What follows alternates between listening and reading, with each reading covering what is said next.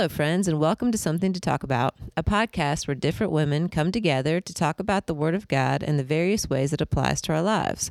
This season, we are talking about the book of Acts and what it teaches us about all Jesus continues to do through his church and in his kingdom. I'm Amber Barrett, and joining me in conversation today are Mallory Click and Ann Morris.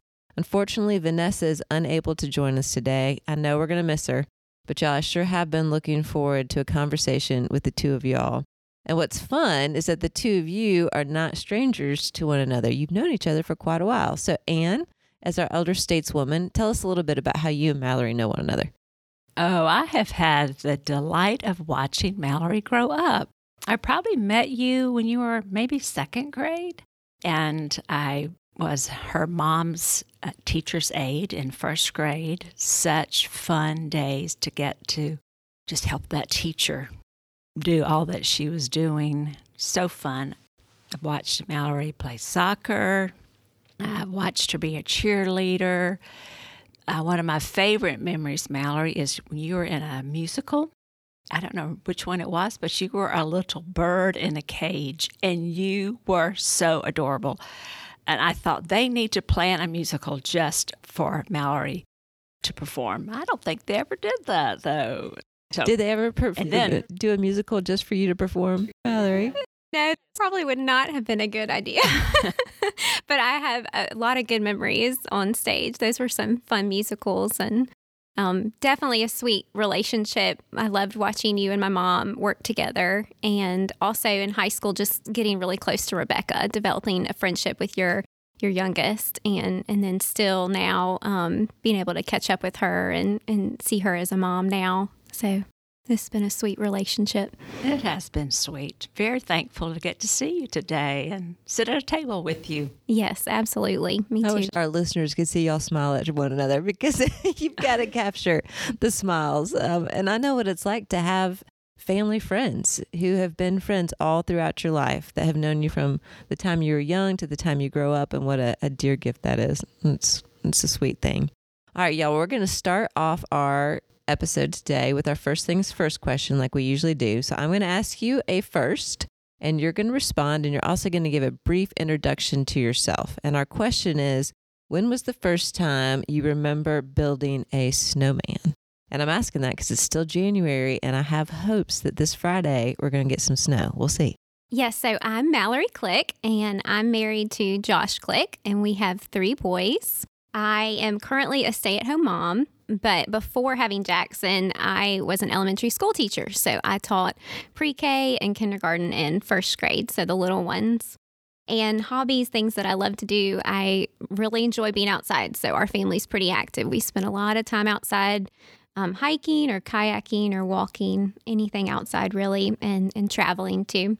So I couldn't quite remember the first time I built a snowman, but I I do have a lot of sweet memories um, when it actually did snow in Augusta growing up, which was not very often. Um, and one of those was, um, and actually, my mom sent me a video to help kind of trigger some memories. But in 1999, it snowed in Augusta. And so I was nine years old. And in this video, you can see um, the house I grew up in. And actually, we grew up close to my grandparents' house. So Nina and Granddaddy lived down the street, and my cousins lived around the corner. We had a really close family, so we lived close together. And you can see us in the front yard of Nina and Granddaddy's house, sledding down the hill with my cousins. And so it just brought back a lot of really sweet memories. Um, Nina and Granny were a big part of my life growing up, and just so much of who they are helped shape who I am too. So it was just some sweet memories to to think about. That's a lot of fun. That sliding down a big hill, especially when you live in Augusta, Georgia, that comes around every very few years. That's a lot of fun. What about you, Anne? That is, that is so true. Something about snow is, I, I think it's magical. God just makes a beautiful world when He covers it in white. And snow is one of my most favorite things that He has created. I get to be married to Byron Morris. There are three Byron Morrises now, but I, I have Byron the first, and we have five children and 16 grandchildren. So my Byron says that my hobby is my mm-hmm. grandchildren. That uh, kind of takes what time I have It's fun to get to be with them. And I don't remember my first snowman, but I think I remember the last one. I don't remember what year it was, but we had enough snow to accumulate. And you can imagine this 60 year old woman outside making tiny little snow women and putting them on a brick wall out in our yard and decorating them with flowers or little berries, taking darling pictures of them to make note cards. Well, the pictures got taken, but the note cards have not been made yet. So that's a desire of mine. They would make darling little note cards. And I love the fact that you made snow women. And, and and that you decorated them up and you took pictures of them. That is not something I have thought of before, and I think that's uh, that's very appropriate to you, Anne. I love it. I might send you one if I it ever make, gets How many years made ago into did a you take card. the picture? I don't remember that last Okay. snow when that Yeah, I'm trying to remember the last time it snowed enough. The boys and I were trying to remember that the other night, the last time it snowed enough to actually make a snowman. And it's been over three years. I think it's been over three years. yes, I think my so boys- too. Have few and poignant memories of the snow. Same way probably as y'all because they grew up in Augusta. But Mhm. I have a lot of memories of the snow because I grew up in Indiana. And it snowed all the time. So we you you made a snowman. That's what you did. I was telling my boys the other night that we made snow forts. You know those big blocks of snow, and you pour water on them, and you make these big bricks. And you make this snow cave. They were fascinated by the fact that you could do something like that. And we would make a lot of snowmen. And what I remember about a snowman in my yard is that it always had one of our many wool scarves around its neck. That was the signature of a good snowman. And it was also the sign of when the snowman's time had come to an end because the space between the snowman's neck, well, it's the snowman's head actually, and the snowman's knee were covered by the scarf instead of the space obviously between its shoulders and its head being covered by the scarves. It had sunk all the way down onto itself. And that little scarf was just holding those two separate parts together. And you think, yeah, that's the end of Frosty. That's about all he has to offer us. That's a little bit of the disappointment about snowmen. I feel they're so transient. They last for a little bit, then they go away. But today we're going to be talking about something that is anything but temporary and transient. Today we're going to be talking about God's long-standing redemptive plan as communicated to us in Acts chapter 7 verses 20 through 40 by a martyr named Stephen. Now if you're listening and you haven't yet read this passage, I really encourage you to hit the pause button and read it. Our conversation around the table today will be so much more beneficial to you if you're familiar with the text. On our last episode of this podcast, we talked from Acts chapters 3 and 5, and we left the text at the point where Peter and John had just been beaten by the religious rulers of the day in an attempt to prevent them speaking of Jesus. They left that beating rejoicing that they had been counted worthy to suffer disgrace for the name of Jesus, and the gospel continued spreading like wildfire throughout Jerusalem, despite the increasingly violent attempts by the religious authorities to stamp it out. Now, Stephen, now in our passage for today, Stephen's standing before those same authorities, and they're demanding to know just what he believes about the law of Moses and the temple that they're standing in. So it's in this place before these leaders who have beaten friends of his who are very much antagonistic to the news about Jesus that Stephen is standing and proclaiming the truth about God's redemptive plan. And what I love is he starts what he's about to say, brothers and fathers, as if he is reaching out to those that he knows he's connected to, those he knows he cares about. He's reaching out in love and he's going to speak to them about something that the Lord has to offer them. He's talking to them about salvation and how it comes through Jesus alone, and that God's redemptive plan from the beginning of time has always been centered around Jesus. That the whole story, Old Testament, all the way to where they were today, and now we know New Testament, it's all telling one story of God's grand redemptive plan through Jesus. And that's what Stephen is explaining here. And he's saying there's nothing in all of history that can conquer this redemption that God has through Christ that shows itself to be a powerful reality. And the fact that that was true when Stephen was speaking then means that it's true today, that that powerful redemptive power towards us is unstoppable. And it's one thing to say that, but it's a whole nother thing to really comprehend. Do I believe that? And I think sometimes our own sin or the sin of other people really cause us to doubt that. Have y'all ever felt that your sin or the sin of someone else towards you has caused you to think that God has stopped fulfilling his promises to be your God? And if you can't think of one of those times, can you then think of something that the Lord did that convinced you that no, God can and will fulfill his promises to me? And what caused you to gain that type of assurance? That is such a deep question. And I just, first of all, I think what what is sin? Yeah. And and you think that sin is the biggies, the things that destroy lives, that wreck families. No. In verse 41, Stephen talks about God's people rejoicing in the works of their hands, Mm-hmm. and that was sin. Those are sins that would I don't think about. And it was a warning to me. And what is sin in your life? I want to rejoice in the works of my hand. I want to have something to feel proud about that I did well. And I want something to offer to God instead of, wait a minute, wait a minute. It's all what He has done for you.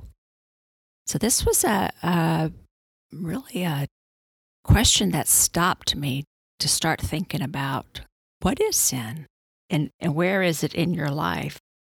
Um, I, I know that sin cannot get me out of God's family, that I am His daughter, and He will never, ever take me out of His family.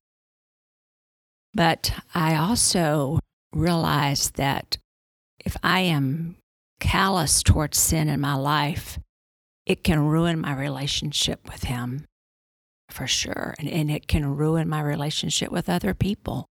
So it doesn't stop his redemptive work, but it can make life really messy and um, not enjoyable.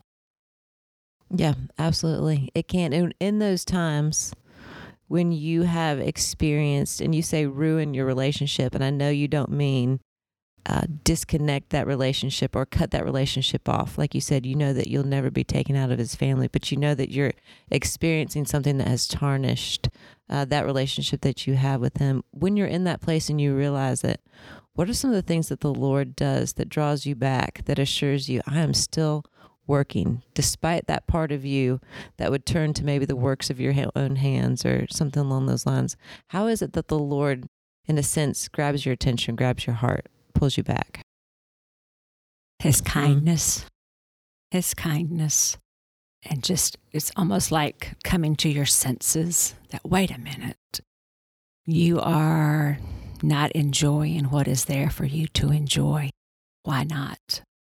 You know, in Hebrews, when it speaks of Moses, sin is spoken about that it is pleasurable, but it's very fleeting in its pleasure. So maybe I get grumpy with God about something and I just want to pout for a while and not enter into the closeness with Him again. It's not fun, but it is a pleasure that I want for a little while. But he, He's the one that draws me mm-hmm. back for sure. I loved how you used the word kindness too. We could think of God just sort of smacking our hands and saying, Look at me, look, look at me, you know, pay Yeah. attention, but just that you know and sometimes he does rebuke us to bring us back, but you have that assurance of knowing it's because he loves us, that he wants what's good. Uh, he wants to draw us in in order to bless us, not to harm us. Yes. Mhm. Yes. What, what did you think, Mallory? So, thinking about this question, I thought of a couple of examples in my life. And, and the first was in the early years of my marriage, I found it really hard when Josh and I would have confrontation, when I would see his sin and he would see my sin, or we would sin against each other. I definitely came into marriage a perfectionist. Um, and so I found it hard to move on um, from the confrontation. But the love Josh showed me and how he was able to forgive me, he still wanted to spend time with me. It was such a picture of Christ's love. And I think that's exactly how Christ is. He sees our sin, he forgives us, and he still wants to be with us. Um, so it's just such a picture of his love for me, and then just helped me understand the freedom and forgiveness we experience in Christ's death and resurrection, and the idea that Jesus still longs to have a relationship with me. I was able to regain my assurance of the promise the Lord is my God and I'm his. And here in Acts, in Stephen's speech, he refers to the idols that um, that the Israelites built a calf and how it was this idol they built and how Moses he served as a mediator for their sin. And I love how George Robertson talks about how um, now Jesus is our mediator and God deals with our sin by sending Jesus to carry our sin for us and plead for us. And in Exodus 34 6, it says, The Lord, the Lord, the compassionate and gracious God, slow to anger, abounding in love and faithfulness, maintaining love to thousands, and forgiving wickedness, rebellion, and sin. And that's exactly who our God is to us. And the other example I thought about in my life was just this year, at the beginning of the school year, I was so hopeful that this school year would look normal last year, you know, with COVID, I was hopeful that when this year started, that a lot of the things that were different about last year would be more normal this year. And so I very quickly got discouraged. And so even though the Lord had provided over and over again last year during COVID, I very quickly forgot what the Lord had done, just like the Israelites, and allowed myself to become discouraged instead of trusting God. But even in my sin, the Lord was faithful. And he again provided opportunities this year to be with Jackson at school and gave me reminders that Jackson is his. So I was able to regain my assurance of faith, not because of something I did, but because of God's faithfulness to me. I love how both of y'all get a clear vision or you are aware of your own sin that you recognize hinders um, what you want to experience with the Lord, whether that would be how can the Lord forgive? You know, my definition of forgiveness is we got it all perfect, we made it right, this, that, and the other, and now we're back on good terms. But for Josh to show you, no, we haven't fully worked it out, we haven't fully made it right, and yet I want to be with you, I want to be close to you, I accept you, I move towards you in that changes your idea of who the Lord is in regards to your sin and gives you that assurance that though my sin might do this, the Lord does this. And the same with you, and though my sin might cause me to look over here for all these other things and find my gratification, satisf- satisfaction in those, the kindness of the Lord comes after me, even when I'm going looking for something else. And so our view of our sin becomes clear and our view of who God is becomes clear. And really, in Stephen's I guess you could call it a sermon, but at least what he's telling to these religious leaders, he really does such a magnificent job of capturing the weakness of humanity and the covenantal love of God, even in Moses, who they would have revered. But just how Moses who he was, the sin in his own life, how long he waited, his weaknesses, how he was rejected, all sorts of things like that. And the Lord moved through all of that. He brings in the lives of the patriarchs and Joseph and Abraham. And you can't get to the end of that sermon without realizing all of those men were weak, they were in need, and yet the Lord chose them uh, captured them, called them, and moved through them in these powerful ways. And it gives you that sense of hope that the Lord can do the same in me. You could say, I suppose, and some people may say, you know what, if the Lord continues to move towards us and to do great redemptive works in our lives despite our sin, well, then let's just sin and enjoy that, and the Lord will still do good things, and at the end, it will all pan out. What is so dangerous about that sort of statement or philosophy? So initially, when I read this question, I was thinking, of course, like, why would I want to sin? Because of what God's done for me and continues to do. But the reality is that I probably don't take my sin seriously enough. Um, and I love that at First Pres, we kneel before the Lord on Sundays and confess our sin. And in thinking about this question, I realized I probably don't do that regularly enough. And so it also this question makes me think about the impact of sin on on my life and those around me. Deuteronomy 12, 28 says, Be careful to obey all these regulations I am giving you, so that it may always go well with you and your children after you, because you will be doing what is good and right in the eyes of the Lord. So that sin does have an impact on those around me, but also I think about the impact that it could have on my children and then their desire to follow Jesus too. So it would be the misunderstanding that because the Lord works through sin, he doesn't hate sin or take sin seriously or sin's not really much of a problem, but to say sin is a very large problem and how it affects my family and how the Lord views it in those sorts of ways. And and if I don't take that seriously, then I'm misunderstanding who God is and how He's um, allowed things to work in a fallen world. Yeah. What do you think, Anne? I started thinking about if if I am so casual with this thought that I can keep sinning and but I'll go to heaven anyway. Number one, I've not stood at the cross and watched Jesus die for me. And the, what it took to take away my sin, the suffering, the one of these questions was what what is it you fear the most? And, and automatically i just wrote down i fear facing evil alone. However that would look like. Jesus did that. I'll never have to face evil alone because jesus is my savior. He's with me. So i that's a scary scary way to live that um, it's huge self-love huge self love to think I can do what I want to and then get what I want also. That doesn't work that way. Um, yes, the Bible says that the pleasures of sin are there, but they are fleeting. And I am old enough to look back and see the pleasures of sin are fleeting, but you know, the payment of sin is not. And those that have given their lives to habitual sin, they are to be pitied, whether or not they're in God's family or not. Sin has awful payment. It, it is a cruel, cruel master. And our Lord is such a kind and gentle master. I have our daughter in our home this week, and I watch her be a mother for the first time, a little toddler.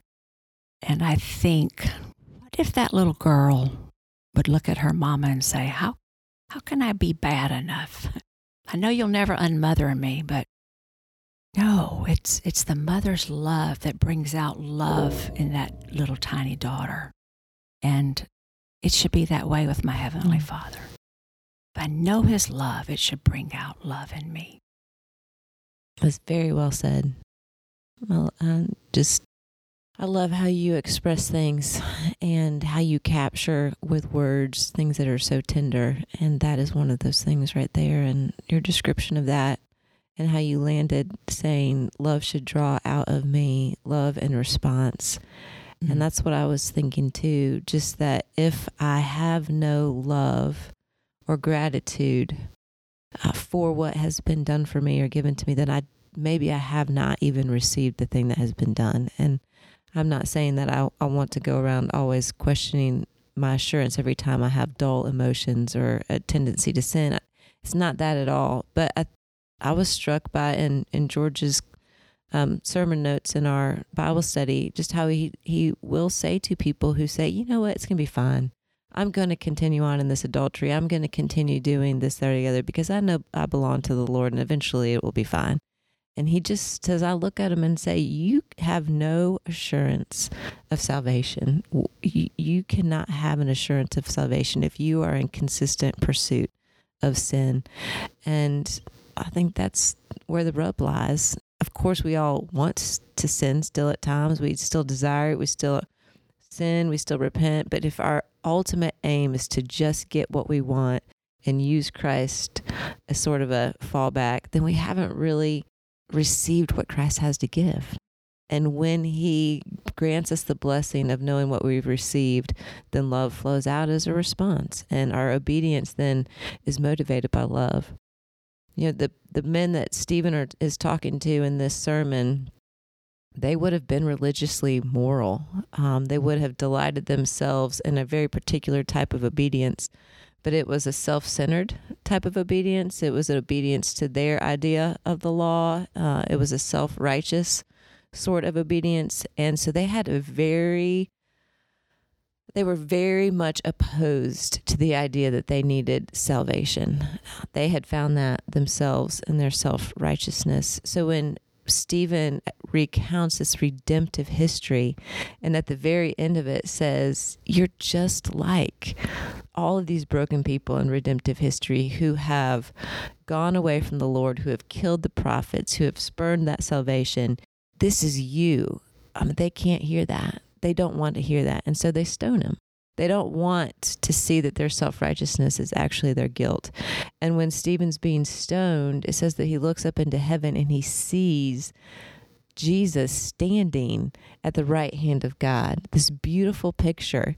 I want us to talk a little bit about what is so magnificent about that view that Stephen had, that the Lord would give that to him, that he would put that in his sights as he was dying. And how does that pondering what Stephen saw, how does that help you to maybe take your eyes off of your own self righteousness? You know, when, when those religious leaders heard Stephen say, This is what I see, I see this, they literally put their hands over their ears and started shouting as loud as they could. It was so repulsive to them, this message, this vision of grace that Stephen was seeing and communicating. What about it that beautiful picture not doesn't cause you to react with revulsion, but in love causes you to center your eyes on Christ. As I read those verses, I was really struck by, well, first, comically, it said his face looked like the face of an angel. And in, in the Bible, when people see angels, they're That's afraid. Yeah. It's, it's frightening. I thought, Stephen, you know what? I get to spend an afternoon with Stephen one day. I cannot wait. I just have questions to ask him. That's that's one of them. What does the face of an angel look like? But as he saw the Lord Jesus, and that's what made, I believe, these brothers and fathers, as he called them, so enraged, so angry. Their self righteousness prevented them from seeing Jesus they missed him completely. And they were so angry at Stephen for saying that Jesus is the Son of God. Of course, that would be so wrong if, if it were not the truth. And so I really think that's the secret of the Christian life is keeping your gaze on the Lord Jesus and just the wonder of him and the beauty of Him. And that is what gets us through persecutions or discouragement or even the dullness of, of life is that to be in love with the Lord Jesus, always be watching for Him, always be talking with Mhm. Him. Mm-hmm. What do you think, Mallory? So, the first part of that question, what is so amazing about what Stephen saw, I had a few thoughts. First, as Anne was saying, just that he sees the glory of God. He sees Jesus standing at the right hand of God. And I thought about in Mark 14 62, how when Jesus is arrested, he's also standing before the Sanhedrin and he says, I am, and you will see the Son of Man sitting at the right hand of the Mighty One and coming on the clouds of heaven. So there's this fulfillment that Jesus is now standing next to the Father. So just seeing the glory of God and what that must have been like. Then the assurance of faith that gave Stephen, he's about to become the first martyr. And that that gives Stephen that hope and assurance of faith. And we um, just studied um, Acts 1 with Bible study. And in Jesus and his kindness in Acts 1, he appears to the apostle over a period of 40 days with many convincing proofs. And it's like in Jesus' kindness, he knew that that is what the apostles would need just for that assurance of faith. And so, just for Stephen, then, just in his kindness too, just his presence and nearness to Stephen during those difficult circumstances. And then the second part of that question how does it rip my eyes off my attempts at self righteousness to fix them on Jesus and things above? There's definitely been moments in my parenting where I tried to do it on my own um, out of my own strength or limited wisdom. And I was reminded very quickly that I cannot do this alone, that I need a savior, that I can't save my children, that only Jesus can do that, um, and that we're both in need of a Savior, and how easy it is to judge um, how I'm doing as a mom based on my children's behavior, outward behavior, or their achievements, and how we're so easily distracted by those things that matter the least versus the things that matter the most. And Recently, I studied Elijah, and Priscilla Shirer says in that study as we intentionally present a living sacrifice of our whole selves to God, we invite the fire of God's presence to consume us. So, just in that idea of dying to myself and, and humbling myself and acknowledging that self righteousness, um, that sin, those idols, and laying them down at Jesus' feet, I'm really just inviting the power of the Spirit to, to work in and through me.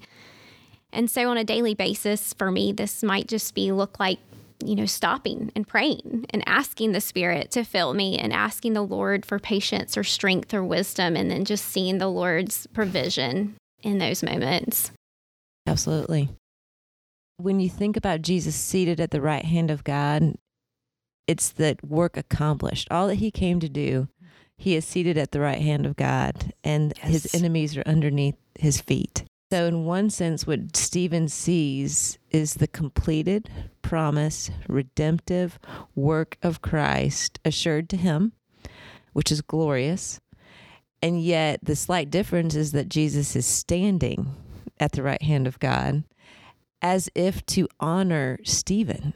And what Stephen is is doing at the moment, what Stephen is proclaiming with his words, with his life, with his death, that Jesus is honoring that. And I think if you think, oh my goodness, that Jesus would stand in honor because Stephen is operating out of all that Jesus has given him. And I think if you think about it that way, self righteousness just can't compare.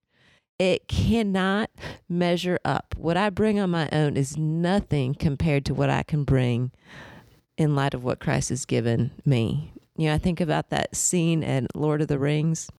If you've watched that trilogy, it's about these tiny little hobbits who have no strength of their own, no means of their own, no um, any whatever you would think you'd need for a large adventure. They don't really have it, but what they have is faithfulness and love. And they have companions who have great power, great strength, great wisdom, kings and wizards and warriors and and these people rally around these little bitty people to help accomplish this redemptive plan in the story.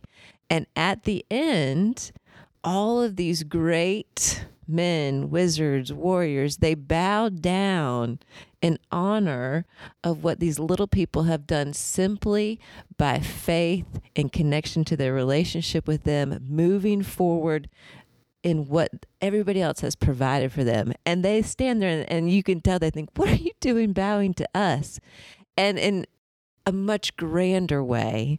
There's nothing we have done that would cause Christ, just in our, ourselves, to stand and honor us, but that He gives us a grace, that He gives us all those things that we lack. And then simply by our relationship with Him, what we do, He stands and honors that. I think, Lord, if I could fix my eyes on that, that would change uh, the way I operate. Yes. It would change the yes. way I operate. And then I love that it says, and then Stephen fell mm. asleep. Sometimes falling asleep is the best thing that happens all day long. it's like, yay, I finally get to go to sleep. And what a cruel way to mm die. I, just horrible to be injured over and over again by people that you mm. know until your body is dead. But God's word said he fell he asleep. Fell asleep. And his last request was Father, forgive them. Do not hold this. And you know, I'm sure this was in the in the notes. It's not my thought. God answered that prayer. There was Saul. Oh yeah. Yeah. And God said, Okay, I will not hold this against these. Yeah. I have a plan for Saul also. It's a wonderful story, isn't it? Yeah. Just, it is. It stirs your heart. It does. And next week, we're talking about the unlikely conversion of Saul. And what you see there is so true that right there, when Stephen died, he was standing, giving approval. And the Lord is going to get a hold of him and use that redemptive plan right through that sinful, hardened heart and bring about an amazing work. And we look forward to that. Well, y'all, thank you for joining me in conversation today. I enjoyed it as much as I knew I would. Thank you for having us. Thank you. And if you're listening, we're glad that you listened in. We hope you'll listen to us next week. You can take us to get your favorite cup of to go coffee. You could take us to get a favorite lunch sandwich or run some Saturday errands. Like I've already said, we're going to be talking about unlikely conversions, being joined by Ellen Hoover and Allie Wessner. If you want to see the pretty faces of our guests today, check us out on our Women's Bible Study Facebook page at Women's Bible Study FPCA or find us on Instagram at First Pres Augusta Women. We hope you listen in.